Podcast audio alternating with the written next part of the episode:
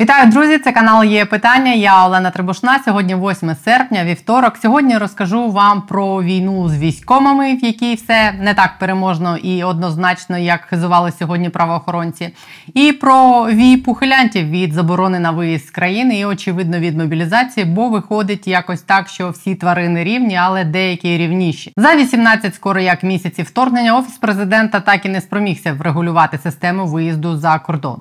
Указ президента заборонив, але не заборонив звичайним чоловікам покидати територію України, і так само і незвичайним народним депутатам виїжджати типу заборонили, але як показав Приклад нардепа Торохтія не заборонили. Недосконала заборона стала просто джерелом корупції. Ті нардепи, яких не піймали на торгівлі дозволами на виїзд, як вагітну Людмилу Марченко зі слуги народу, і які самі не влипли в скандали з закордонними відпустками, як Дубінський, Арістов, Тищенко і той самий Торохтій, ті через вибірково закритий кордон вивозять родичів призовного віку. Саме таку історію описало днями львівське видання NGL Media. Це нова назва назва відомого видання Наші гроші Львів. Вони опублікували велике розслідування про те, як син народної депутатки Слуги народу Олени Копанчук Дмитро Копанчук, попри заборону, кілька разів виїжджав за кордон протягом вторгнення за допомогою усіх можливих чесних в лапках способів обійти заборону, і з останнього такого вояжу просто не повернувся взагалі в Україну. При цьому 23-річний Дмитро Копанчук, як і його мама, є депутатом. Тільки вона в парламент попала від слуги народу. А він від слуги народу в 20 років став депутатом міськради у містечку Рудки на Львівщині. Попри заборону виїзду з країни для чоловіків призовного віку, минулого року Дмитро Копанчук тричі побував за кордоном. Принаймні двічі син нардепки виїжджав як водій-волонтер через систему шлях вносила Копанчука до системи шлях Хмельницька обласна військова адміністрація. Після військомів ДБР ймовірно доведеться зайнятися перевіркою військових адміністрацій, які чомусь занадто прихильні до нардепок слуги народу. Цього вже року Дмитро Копанчук виїжджав не через систему шлях. За даними NGL Media, в січні він виїхав в Польщу на новому авто Toyota Land Cruiser Prado. Офіційною підставою для виїзду став супровід батька 46-річного Володимира Копанчука з другою групою інвалідності якості доцента кафедри кримінального права Хмельницького університету управління та права. Через місяць батько тим самим автомобілем повернувся до України. Син, депутат депутатки, перепрошую за тавтологію, так і не повернувся, що прямо суперечить законодавчій вимозі повернутися в країну не пізніше ніж супроводжувана особа з інвалідністю. Дубінський, якого держбюро розслідування обшукує вже тиждень, вам підтвердить. Мати народна депутатка Олена Копанчук відмовилась говорити з львівськими журналістами журналістами про цю історію. Батько Володимир Копачук сказав: А чого я вам маю підказувати, як зв'язатись з моїм сином? Він дорослий хлопець, чого ви до мене телефонуєте? Понад сім місяців 23-річний депутат Рудківської міськради Дмитро Копачук у міськраді не з'являється. Там теж підтвердили, що знають, що він за кордоном. Поки що я не чула, що президентська партія чи фракція відреагували на чергове порушення президентськими депутатами президентського указу. Створену президентським указом шпаринищу в законі теж поки що не зашпаклювали. При цьому ще рік тому заступник голови національного агентства з запобігання корупції Артем Ситник, колишній директор набу, говорив про те, що в указ президента необхідно внести зміни, бо в президентському указі прямої заборони на виїзд немає. Зокрема, про це він розповідав і тут у нас на каналі. Свобода пересування це конституційне право. Конституційне право е, воно може бути обмежено тільки однією службовою особою президентом України. Це записано в конституції. Обсяг е, е, при військовому стані, приведенні військового стану, певні окремі права громадян можуть бути обмежені, і це логічно. Це е, стандартна світова практика. Обсяг обмежень цих прав вони встановлюються саме президентом в його указі, і тому цю е, заборону потрібно ввести в це, доручити уряду е, розробити відповідні зміни до постанови, яка регламентує перетин кордону, усунути ці ризики. Тут якраз ми з урядом я думаю, що може нормально е, спрацювати, і тоді кількість кримінальних справ, кількість випадків, коли особа перетинає кордон там під виглядом волонтера, але при цьому задовільняє свої власні потреби, це це суттєво зменшиться. Це можливо тільки зробити тільки з системним підходом, а не окремими каральними заходами щодо конкретних окремих осіб. Ця правова невизначеність і створила корупціогенну діру, якою, як показують останні скандали, депутати президентської фракції користуються в усі можливі способи. Найпопулярніша шпарина це та сама система шлях, через яку чоловіки виїжджають як водії. Друга це фіктивні довідки з військоматів, на яких голова Одеського центру комплектування, як стверджують ДБР і НАЗК, наколядував на таку купу нерухомості в Іспанії, що іспанцям і не снилось. Далі спецлисти різних державних органів до Держприкордонслужби. Завдяки такому листу Буданова і ГУР з України втік слуга народу Трубіцин. І інші 100-500 чесних способів обійти президентський указ. Причому вибірково діє дозвільна система щодо самих нардепів в баченні самого парламенту. Судячи з коментарів Давида Арахамі, Арістову відпочивати на Мальдівах не можна, а Торохтію в Болгарії можна. Ета другое. Або як жартують мої колеги, куриця не птиця, Болгарія не за границя. Про ще один унікальний спосіб обійти заборону розповіла ось щойно Тетяна Ніколаєнка з сайту Цензор. Ним скористався вже не політик, а герой іншого скандалу, який щойно затих. Юрій Горбунов, який збирався знімати так званий серіал про Поворознюка, і якому на це виділили цілих 33 мільйони гривень. До речі, рівно як заставу, яку вчора внесли за пашу Мерседеса, випущеного з СІЗО. Як свідчать оприлюднені цензором документи, телеведучий продюсер та чоловік Катерини Осадчої в березні минулого року двічі перетинав кордон Молдови з Євросоюзом. Один раз з синами, другий сам. Після чого, за інформацією цензора, перебував в Іспанії на курорті Коста Брава. Цензор стверджує, що це був не єдиний його вояж.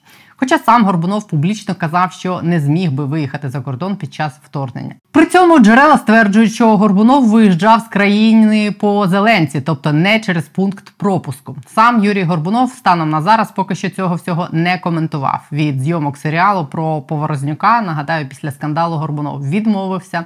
Головна ідея цього серіалу була в тому, що двоє молодих чоловіків, грубо кажучи, намагаються ухилитися від мобілізації. Горбунова звинувачували в тому, що серіал він збирається знімати, щоб розкрутити Поворознюка в політичний проект через телевізор, повторивши успіх Слуги народу і створивши таку собі партію сателіт провладним силам на майбутніх виборах. Які колись таки відбудуться. Тепер серіал можна знімати, здається, про самого Юрія Горбунова. Далі, далі про те, звідки 33 мільйони на заставу взяв випущений вчора СІЗО митрополит Павло. Не думаю, що з бюджету на серіал Горбунова, але нагадаю коротко перед історією. За версією захисту митрополит Павло бідний як церковна миша.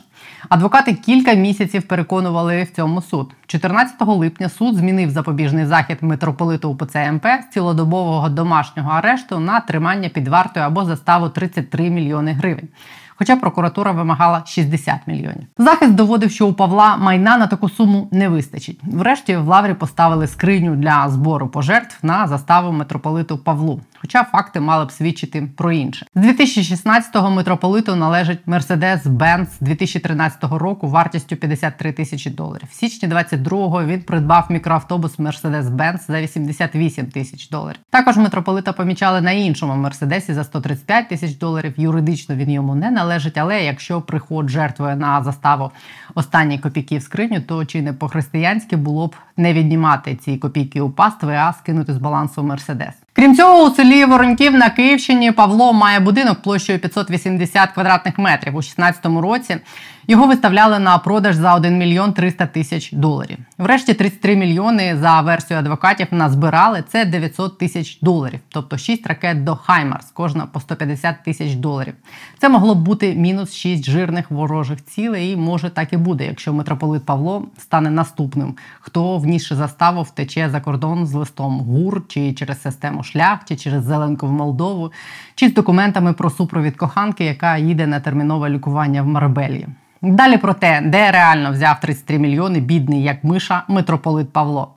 Немає тепла світла, немає ні кружки, ні ложки. Поговоримо про те, чи була скринька у лаврі просто хитрістю, щоб пояснити пожертвами походження цих 33 мільйонів, які можуть бути насправді зовсім іншого православного походження. А також про те, чому не відремонтують нарешті цю систему заборони на виїзд за кордон, щоб нею могли користуватись не лише слуги народу і знамениті режисери, а й народ слуг. Ну і про те, кому з військових доведеться подавати майнові декларації після скандалів з військомами, і чи доведеться самим військомам, на яких зараз активно полює держбюро розслідувань, їх подавати, тому що головною функцією військоматів в час війни стало щось зовсім не те, чого від них очікували. Про що ми вчора говорили тут з Андрієм Оністратом, колишнім банкіром, який зараз командує ротою ударних безпілотників, і який сам двічі пройшов через пекло військоматів. Це комуністично українська система залучення. Це рекрутинг. Давайте так, це рекрутинг в армії. В армію, да? Е, І оця система рекрутингу в армію, вона, вона комуністична. Вона діє за принципами, які були закладені давно-давно під час Радянського Союзу, які не сильно змінилися. Е, одна частина продає всім індульгенції, друга частина виконує плани, щось ще посередині між ними. Немає людей позиції залучити, мотивувати, знайти для них позицію. Такого взагалі немає. Є система набору, просто набору. Це як знаєте, як комбайн, який перемелює велику кількість людей. Я ж мобілізувався в воєнкоматі, я багато перебачив. Це інтерв'ю ось за цим посиланням або в описі під відео. Послухайте там відверто про все на війні. Як стверджують мої джерела, Держбюро розслідувань прекрасно знало, чим займався військом Борисов, і свідомо не бачило в лапках його віл і автівок, і кинулось затримувати Борисова через 10 хвилин після того, як Нацагентство з питань запобігання корупції оприлюднило висновок про те, що Борисов не може пояснити походження свого майна на 188 мільйонів. От тоді ДБР і взялось за військомів. Як там від відзвітували тільки сьогодні. Відкрито вже 112 проваджень щодо працівників центрів комплектування, 15 справ вже спрямовані до суду. І в більшості випадків йдеться про відмазування від мобілізації, видачу фіктивних документів для виїзду за кордон. А до скандалу з Борисовим і перевірки Нацагентством запобігання корупції, яке 17 місяців тому нагадаю, рада позбавила права перевіряти декларації, державне бюро розслідувань не помічало, як працівники військоматів обзаводяться автівками і автопарками, про які навіть мама любить скорость може тільки мріяти. Маму, до речі, нагадує ДБР теж зараз дуже любить і допитує вже вдруге чи втретє про його закордонний вояж цьому місці. Не забудьте підписатись на є питання і на наш телеграм. Він ось тут і в описі під відео. Це важливо для того, щоб в складних речах розбиралось більше наших з вами співгромадян. Далі Ярослав Юрчишин, перший заступник антикорупційного комітету парламенту, про те, звідки 33 мільйони у паші Мерседеса, хто з військових буде змушений декларувати статки, коли повернуть нарешті декларування і коли закриють чи відкриють кордон по нормальному, а не так як тепер. Вітаю тебе, Ярославе. У мене до тебе декілька запитань. Я хочу почати з твого улюбленого в лапках персонажа з митрополита Павла. Його випустили під заставу 33 мільйони гривень. Е, перше запитання: чи є у тебе підстави вірити, що це назбирали е, віряни, чи це просто такий зручний спосіб приховати джерела статків? А друге, чи не буде так, що це буде наступний персонаж, про якого ми тепер невдовзі будемо питати? А як же ж так сталося, що він виїхав з України? На жаль, два е, твоїх питання з мого боку отримують ствердну відповідь. Перше, я не вірю, що ці кошти назбирали віряни. А, Зараз в мережі такий гуляє жарт, та там Боже допоможи зібрати заставу. Ось тобі а, необхідні гроші. Дякую, Володимир Володимирович. Да?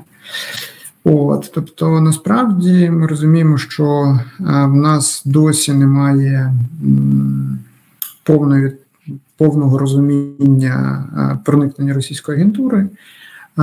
Кошти складніше, але все одно від Росії надходять в Україну, тому ну, це 100% російські гроші, а розкинути їх там і прикриватися тим, що там тисячу пожертв зібрали спеціально для того, щоб позбавити Пашу Мерседеса потрібності сидіти під арештом. Ну, це цілком ймовірна власне картина. Стосовно аби не втік, дуже сподіваюся, що це буде на відповідальності пана Малюка.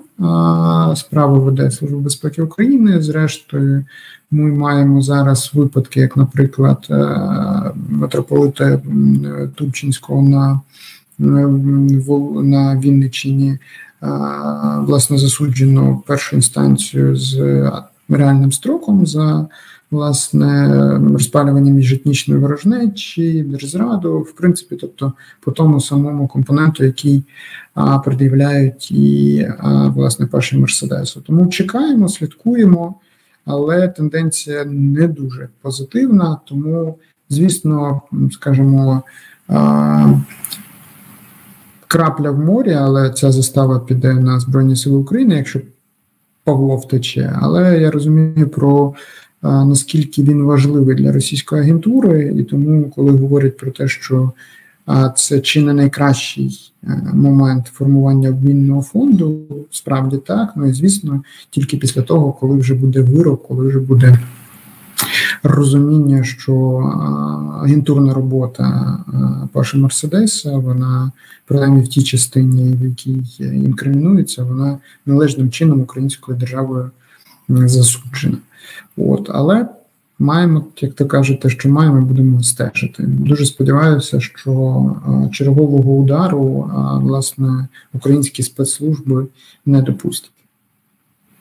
У нас так вийшло, що одразу, коли президент своїм указом заборонив чоловікам виїжджати за кордон, фактично саме в той момент і була створена оця шпарина, якою користуються зараз багато хто, причому в першу чергу наближені до самої президентської партії і фракції.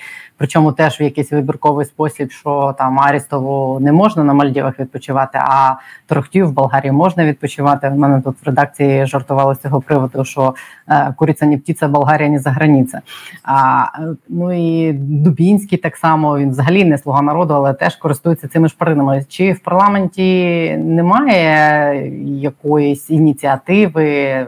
Вплинути на те, щоб нарешті це питання було вирішено і врегулювати оці е, можливості для виїзду за кордон е, чоловікам, якими зловживають. Ну насправді, якби парламент в даному випадку може будь-що, але поки в нас існує корупція на такому рівні, коли військові комісаріати просто торгують, скажімо так, довідками там чи відкусити від армії, чи внести там в шлях, чи там умовно кажучи, приписати до людини, в якої є реальна хвороба, ну головне ж перетнути український кордон. То насправді є велика проблема, що ніяким законодавчим рівнями це не вирішиш. Тобто тут має бути притягнено до відповідальності тих, хто випускає, бо формально всі необхідні обмеження є. От, Але вони б'ють скоріше по доброчесних. Зараз є неформальна, не кажучи, заборона перетинати кордон чоловікам в парламенті, в принципі. От, Але я б ну, переконаний, що найближчі, хто це цю заборону порушить, а, явно будуть з тих людей, які і так безпроблемно перетинають кордон туди назад. Ну тобто, ми бачили там Льовочкіна Сурки саме на футболі. Це при наявній типу забороні, що не можна ніяк депутатам ніяким чином. Тобто виходить так, що доброчесним депутатам навіть за наявності е, відрядження е, потрапити за кордон буде нереально, а своїм і багатим, от, в принципі, завжди можна знайти якийсь варіант. Це прикро, але тут відповідальність більше не так на наших е, в нашій сфері законодавства, бо всі необхідні аргументи вже викладені, всі необхідні заборони існують. От всі необхідні механізми у Державної прикордонної служби а, якби є.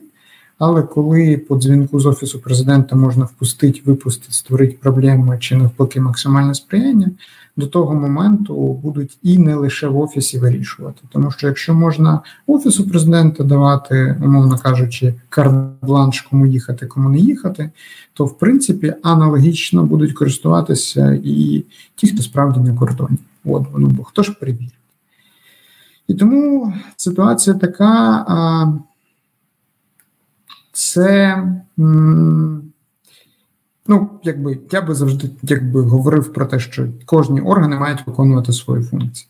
В даному випадку є Державне бюро розслідувань, які розслідують е, скажімо, справи пов'язані з чиновниками нижчого рівня некорупційного плану. Є антикорупційна інфраструктура, якщо є підозра, як, наприклад, створення цілої скажімо так, додаткової комісії в Мінохоронздоров'ї, яка би яка давала можливість виїжджати за кордон обраним персонам ну, у як механізм супроводу власне тих, хто потребує лікування за кордоном. Тобто ці всі речі просто ну якби треба розслідувати, відслідковувати і давати оцінку. Щоб оцінку давали не лише твої колеги-журналісти, От е, в цьому плані у нас жодних проблем немає, так от чи там громадські активісти. А щоб по цих справах були е, кримінальні справи, от зараз е, була дуже хороша картинка по кількості справ, які ДБР відкрило по військовим комісарам. Ну, питання може тоді, якщо вона така, от повноцінна, то вже справи треба відкривати не лише по військовим комісарам, а по керівництву а, медичних е, військ. От а, бо їх щось на комітеті заслуховують, заслуховують. От колега Безугла постійно розповідає про те, що скоро будуть жорсткі кроки, там жорсткі заходи. Буду називати прізвища, а щось от вже фактично другий рік повномасштабки, так, дев'ятий рік війни, а поки що комісари, які сприяли тому, щоб люди уникали мобілізації, звісно, не просто так. Ну, їх досі поки викривають. Добре, що почали викривати, це вже величезне досягнення. Але система, якщо не працює, то відповідно потрібно міняти систему. І система має мінятися з зміни керівництва медичних медичних військ. Бо поки що це чітко показує, що це разом з закупівлями для оборонки ще одна корупційна така клоака, от яка тільки продукує власне проблеми і, і не лише іміджеві, а в принципі демотивацію, тому що ну як пояснити людям, яких мобілізували, та?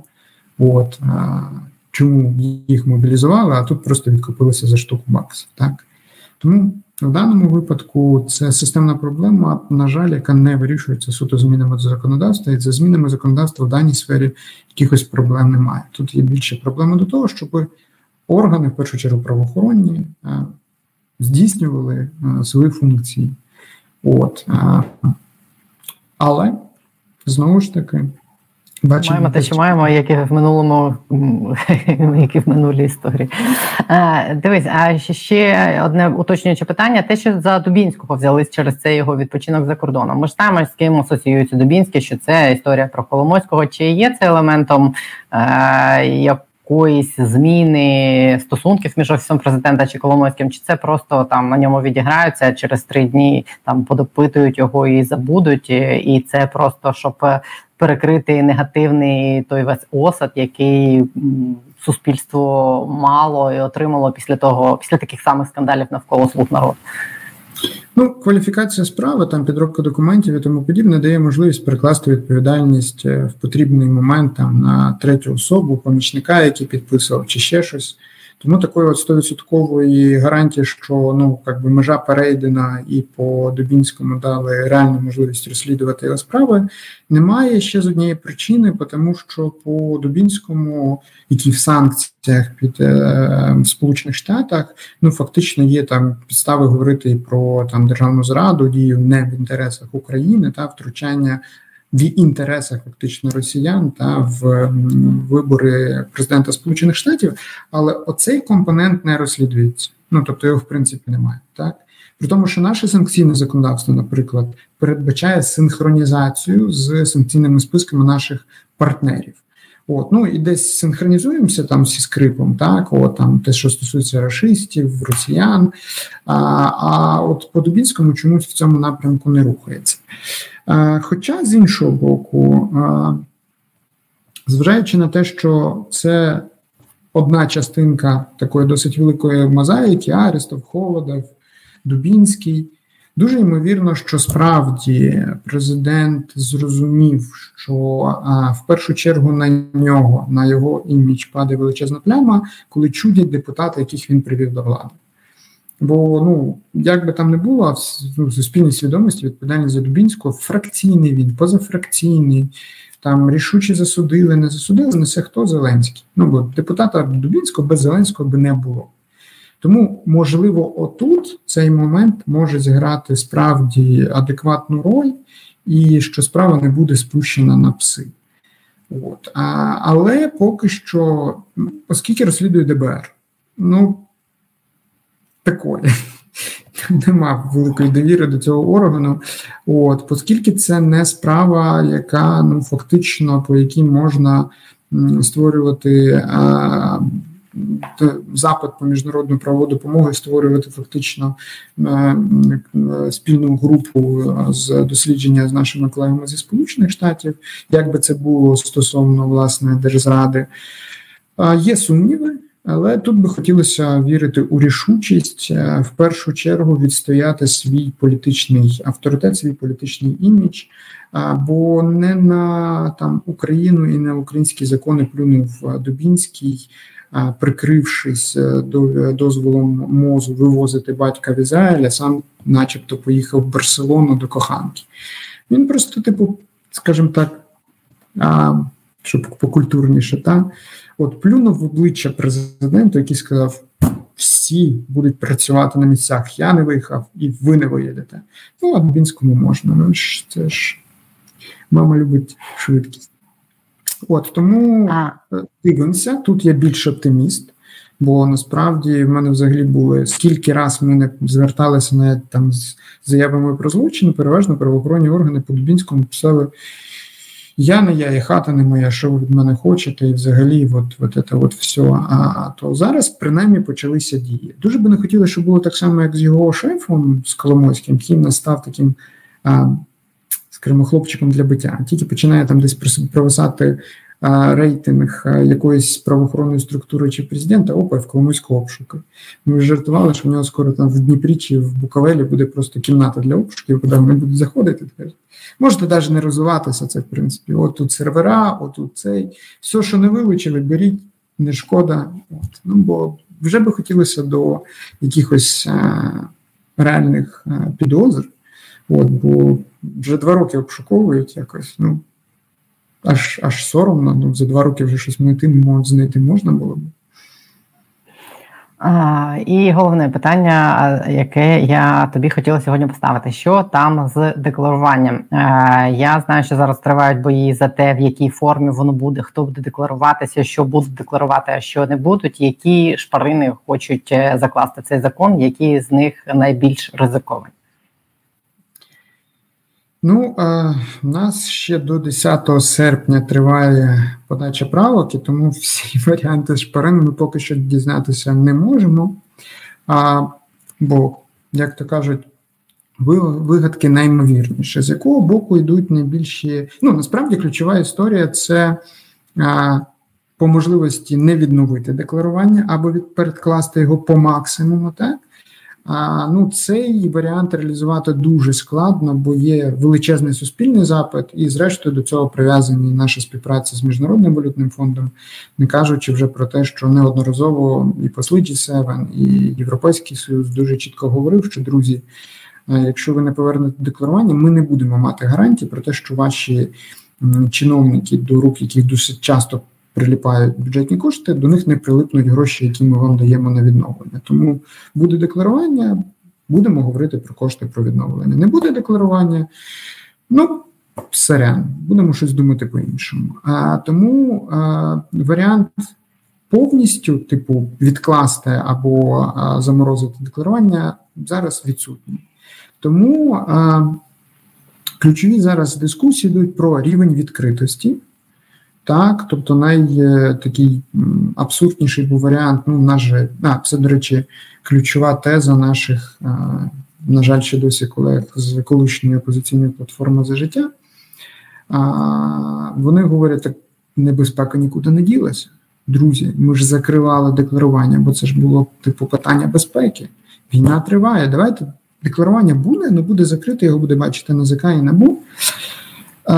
Це навіть краще, ніж те, що є зараз, що його взагалі немає. От, ну але ж ми розуміємо, що ключова кількість справ відкривається за результатами власне роботи е, журналістів-розслідувачів чи громадських активістів, а вже далі включаються органи. Ну і це не те, щоб проблема, це насправді можливість. Бо як би там не було, але 600 працівників е, там. Е, набу реальною деклараціями може займатися якийсь відсоток, аналогічна ситуація там по НАЗК. Так все-таки можливості в громадського сектору журналістів куди ширші. Тоді наступний етап: ну окей, нема пояснень, чому не публічно. Зрештою, за весь період існування декларування жодного разу проникнення в систему декларування і викачування інформації звітом немає. Тобто, от нема. Ну скільки раз ми там не розповідали про ці всі байки.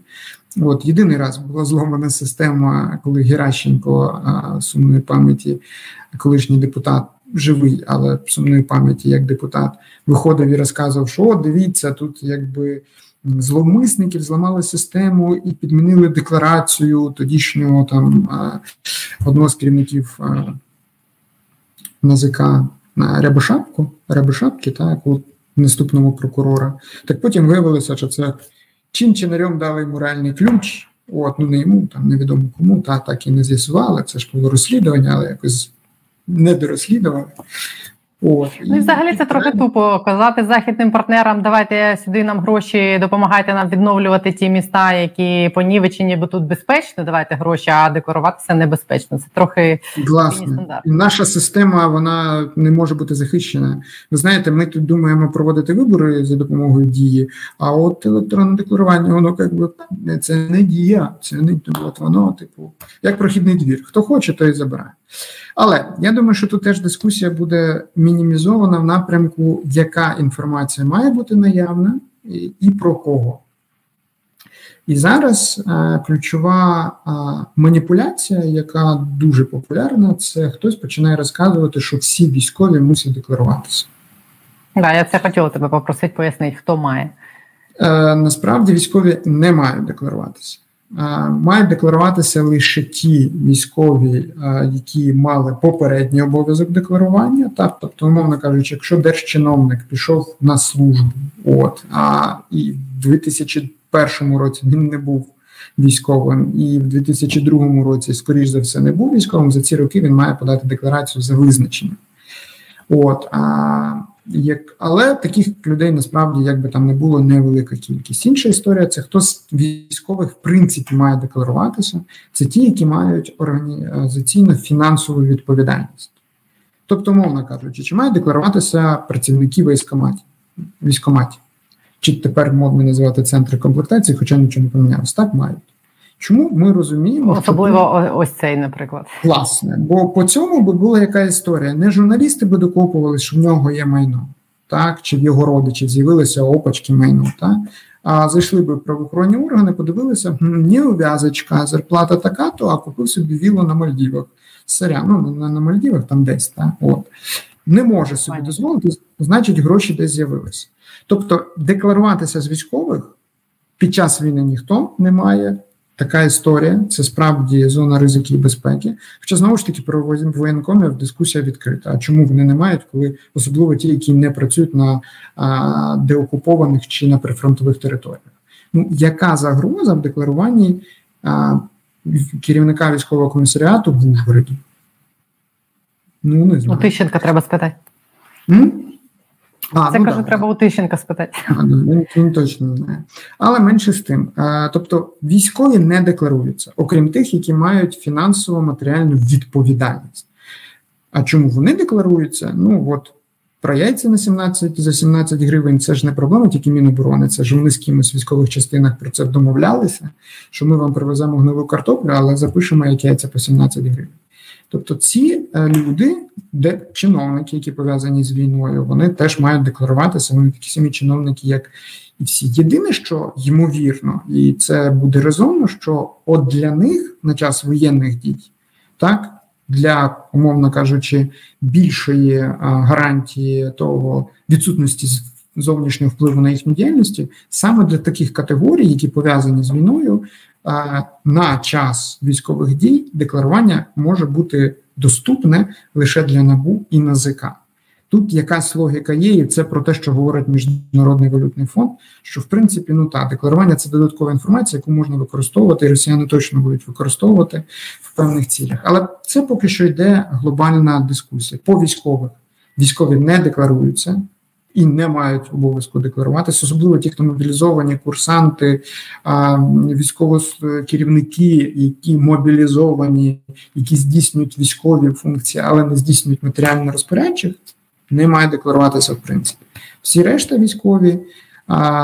Які мають такі функції, перелік невеликий, працівників військового комісаріатів, завскладів, відповідальні за матеріальну частину, так вони будуть декларуватися 90 днів після або перемоги, або їх звільнення у запас, не повернення на ротацію, так тобто ротація не передбачає функції декларування, а тоді, коли вони закінчили фактично свою службу.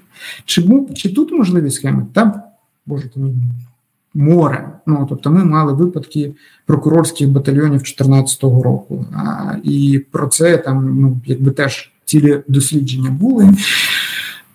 Але ключова функція декларування це відділити зерно від полови. Це показати, що з цілого мільйона декларантів 100 тисяч під пильною увагою, бо це ті, які розпоряджаються великими коштами. Насправді менше 10% задіяні в якихось незрозумілих речах, от до яких є якісь питання. Переважна більшість людей насправді доброчесних. І це декларації показують от, за визначенням.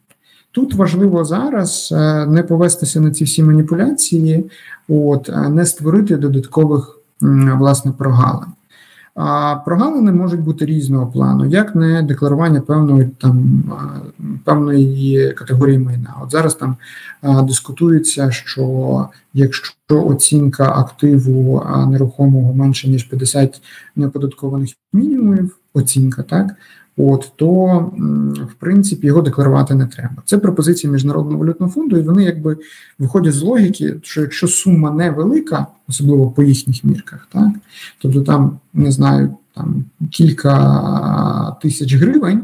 А чи навіть десятки тисяч гривень, це не те, за чим би мало бігати НАЗК, це не те, на що варто витрачати ресурси цілого правоохоронного органу спеціальними функціями, не правоохоронного. От а хай краще шукають проблеми аля Роттердам Плюс та там чи власне ситуація, як зараз з одеським воєнкомом. А, Але з Вашингтону чи навіть з Брюсселя це виглядає. Трошки по-іншому, бо в них є нормальний ринок оцінювачів, в них немає. Також ти приходиш до оцінювача і кажеш: дивіться, ми от подивилися на ваш замок. Ну насправді він коштує там мільярди. А? Але в нас є три варіанти для вас на висновку. Перший, що він коштує 1 гривню, але коштує цей висновок дуже дорого. Друге, він коштує 100 гривень. Менше, ну теж така штука. Ну і можемо скільки там до 10 тисяч норм. От давай ми напишемо 9998. Ну, і це буде така от середня ціна. Що ви берете? Поки тут якби ну а про якби ринок оцінювачів е, знову ж таки є не те, що легенда, є реальні факти. Пам'ятаємо, як навіть легендарний Антон Яценко, в принципі, цілу схему на оцінюванні нерухомого майна зробив. От тому пропозиція МВФ виглядає цілком логічно. Якщо кошти невеликі, то що за ними бігати? Та тобто ми скорше витратимо більше бюджетних коштів на оплату працю тим, хто це досліджує, ніж реально зловимо якусь проблему. А з іншого боку, ну як би чи тут можливі схеми? Ізелі, ну тобто, наш, е, скажімо так, дуже в творчій підході е, чиновник, звісно, зможе знайти. Тому дискусії ще будуть. А перше, що на даному етапі дуже чітко, без будь-яких маніпуляцій, лише ті військові, які мають розпорядні функції, будуть декларуватися, і то е, після завершення військового стану, або власне після звільнення е, з військової служби, можливо, якщо ми знайдемо формулу, як правильно це виписати, виняток буде для воєнкомів, ну і тих, хто має пряму матеріальну скажімо, відповідальність за забезпечення військових сил. Я то думаю, що самі військові будуть за щоб подивитися, а чи не не ну, там, чи умовно кажучи, їх зам по складу. От не побудував собі там елітну квартирку, поки вони там реально на волонтерських броніках і касках виживали. Та? От, Але формулу ми ще зараз шукаємо так, щоб справді забезпечити безпеку це база. І друге, це власне дати підзвітність, бо це теж критично. Що зараз зрозуміло, в нас є ряд категорій, яких треба дуже специфічно, але теж виписати.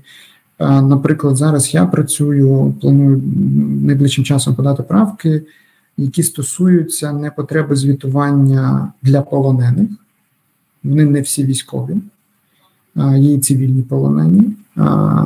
І дуже би не хотілося, щоб після того, як вони повертаються до них, приходили наші правоохоронні органи і казали, ну так мало нас цікавить, що ви там от це от, от е, декларацію давай.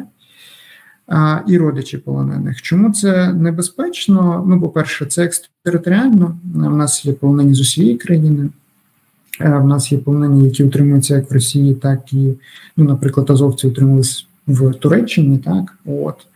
А тому прив'язки до окупованих територій тут дуже складно, бо ніби там пояснювали юристи, що дивіться, якщо ми не передбачаємо декларування на окупованих територіях, то полонені автоматично декларуються. Ну не всі, на жаль.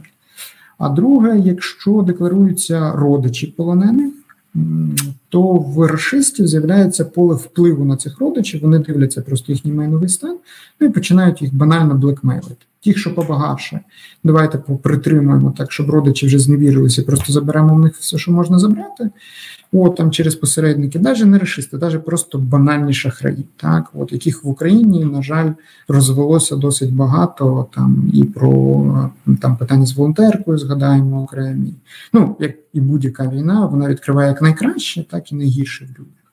Тому зараз ми прописуємо так, щоб е, полонені до моменту звільнення, чи до ну, власне до моменту коли поки вони перестали бути полоненими, їхні родичі теж мали можливість не декларуватися. Ну, от, власне, це і є ті категорії, про безпеку, яких треба думати, коли дискутуються ці безпекові питання, а не про безпеку ОПЗЖ, чи там уряду, чи ще когось. А а хто найбільше зараз виступає проти декларування в принципі в парламенті? Є такі Ніхто. агресивні противники? Ніхто. Всі, всі, я подивився там. Ну, єдине, що здається, Макс Бужанський, який був в залі, то в момент голосування вийшов. І він насправді найактивніше пояснює Давіду Арахамію, що його використовують в злих цілях, що насправді декларування не потрібне, і це все типу проїзки іностранних агентів. От, єдине, що непонятно яких. А, Але а, як ми з тобою говорили раніше, публічно, якщо вноситься закон про електронне декларування, ніхто не говорить про те, що та ви що? Ні, нельзя. Всі говорять, що треба підзвітність, але от використовується маніпуляція питанням безпеки. І от питанням безпеки найбільше маніпулюють, якось як це не дивно, але представники а, колишні, хоча колишніх не буває, та, а, ОПЖЗ, тобто банально Риги. От. Єдиний, хто виступав, це власне. Здається, пан Бурміч, якщо я не помиляюся, виступав під час сесії. Ну, це можна по стенограмі подивитися, бо запізненнями стенограми вивішується, де він розповідав, що рівень небезпеки не змінився. Так чого ми розглядаємо? Ну, такі от. Але насправді немає публічних виступів, є проти. Є публічні виступи, які розкладують, ну це дуже складно. Це потрібно найняти цілу адвокатську контору, щоб це прописати там в систему майна так, щоб комар нотиса не підточив. В цьому є певна логіка. Чому? Тому що такі, як там ну, на той же самий Льовочкін чи Суркіси, та, вони мають можливість найняти кучу юристів, які їм порадять 10 варіантів, як їм задекларуватися так, щоб комар носа не підточив. А в доброчесних чиновників такої можливості насправді немає наймати юристів, але їм і приховувати там набагато менше, що є. От і потреба вигадувати якихось схем адекватного декларування, тут більше питання про помилки. І тому дуже ймовірно, що за помилки, е, особливо ті, які немає можливості довести, що це свідомі помилки, та от що е, є зміст пом'якшувати відповідальність, бо в нас зараз дуже така дивна ситуація, коли там НАЗК ну, сама встановлює міри відповідальності і сама потім накладає цю відповідальність, що це в принципі як би не зовсім правильно. От, але що дуже часто в реєстр корупціонерів попадають люди, які реально там не встигли, помилилися. Є певні об'єктивні обставини, вони не змогли їх вчасно якби пояснити, роз'яснити. Але є рішення, туди ще автоматом, типу, в реєстр корупціонерів і на всю життя. А от такі, як типу, Льовочкіни Суркіси, які мають величезні ресурси, щоб вкласти на одну тисячу, щоб задекларуватися правильно, ну там до них от докопатися це ж складніше. Щоб не було цих зіпсутих пріоритетів, от функція така, щоб, е, по-перше, виконувався закон, бо пріоритетно мають розглядати, починаючи від топ-чиновників, спускаючись там донизу, так от, тобто там міністра Резнікова в першу чергу не тому, що хтось його не любить, а тому, що він міністр ценний, так там Шмигаля в першу чергу, а там депутати якоїсь районної ради тільки тоді, коли там є серйозні проблеми. От, а не за принципом, що ну там яка там схема в районі, да, ну там не знаю, забув записати чи не забув записати, а переписав там будинок а, в районі на коханку. Ну це не дача в на Мальдівах чи на Ібіці, це правильно менший рівень. Тому відповідати треба і за те, і за те, але питання по пріоритетах. І тому дуже ще важливий зараз момент це як сфокусувати правоохоронні органи, щоб вони займалися, скажімо так, справами, які складніше, але які несуть системну загрозу, ніж коли вони будуть доганяти до там чиновників, ну які там по дурості, по незнанню чи ще чогось е, зробили якусь. І яких легше дістати. Е, власне, а, але тут дуже хороша штука, тому що якби це як цей галочний принцип ніхто не від не, відміняв. Нас же досі звітується, як там е, наші всі генпрокурори. Відкрито там три тисячі справ по корупції, трата там. А те, що План там перевиконано. Власне, да. Типу, ми наловили корупціонерів різного рівня. Там від е, не знаю сторожів е, колишніх колгоспних е, полів, яких розорав невідомо хто, до там керівника департаменту освіти, от який там.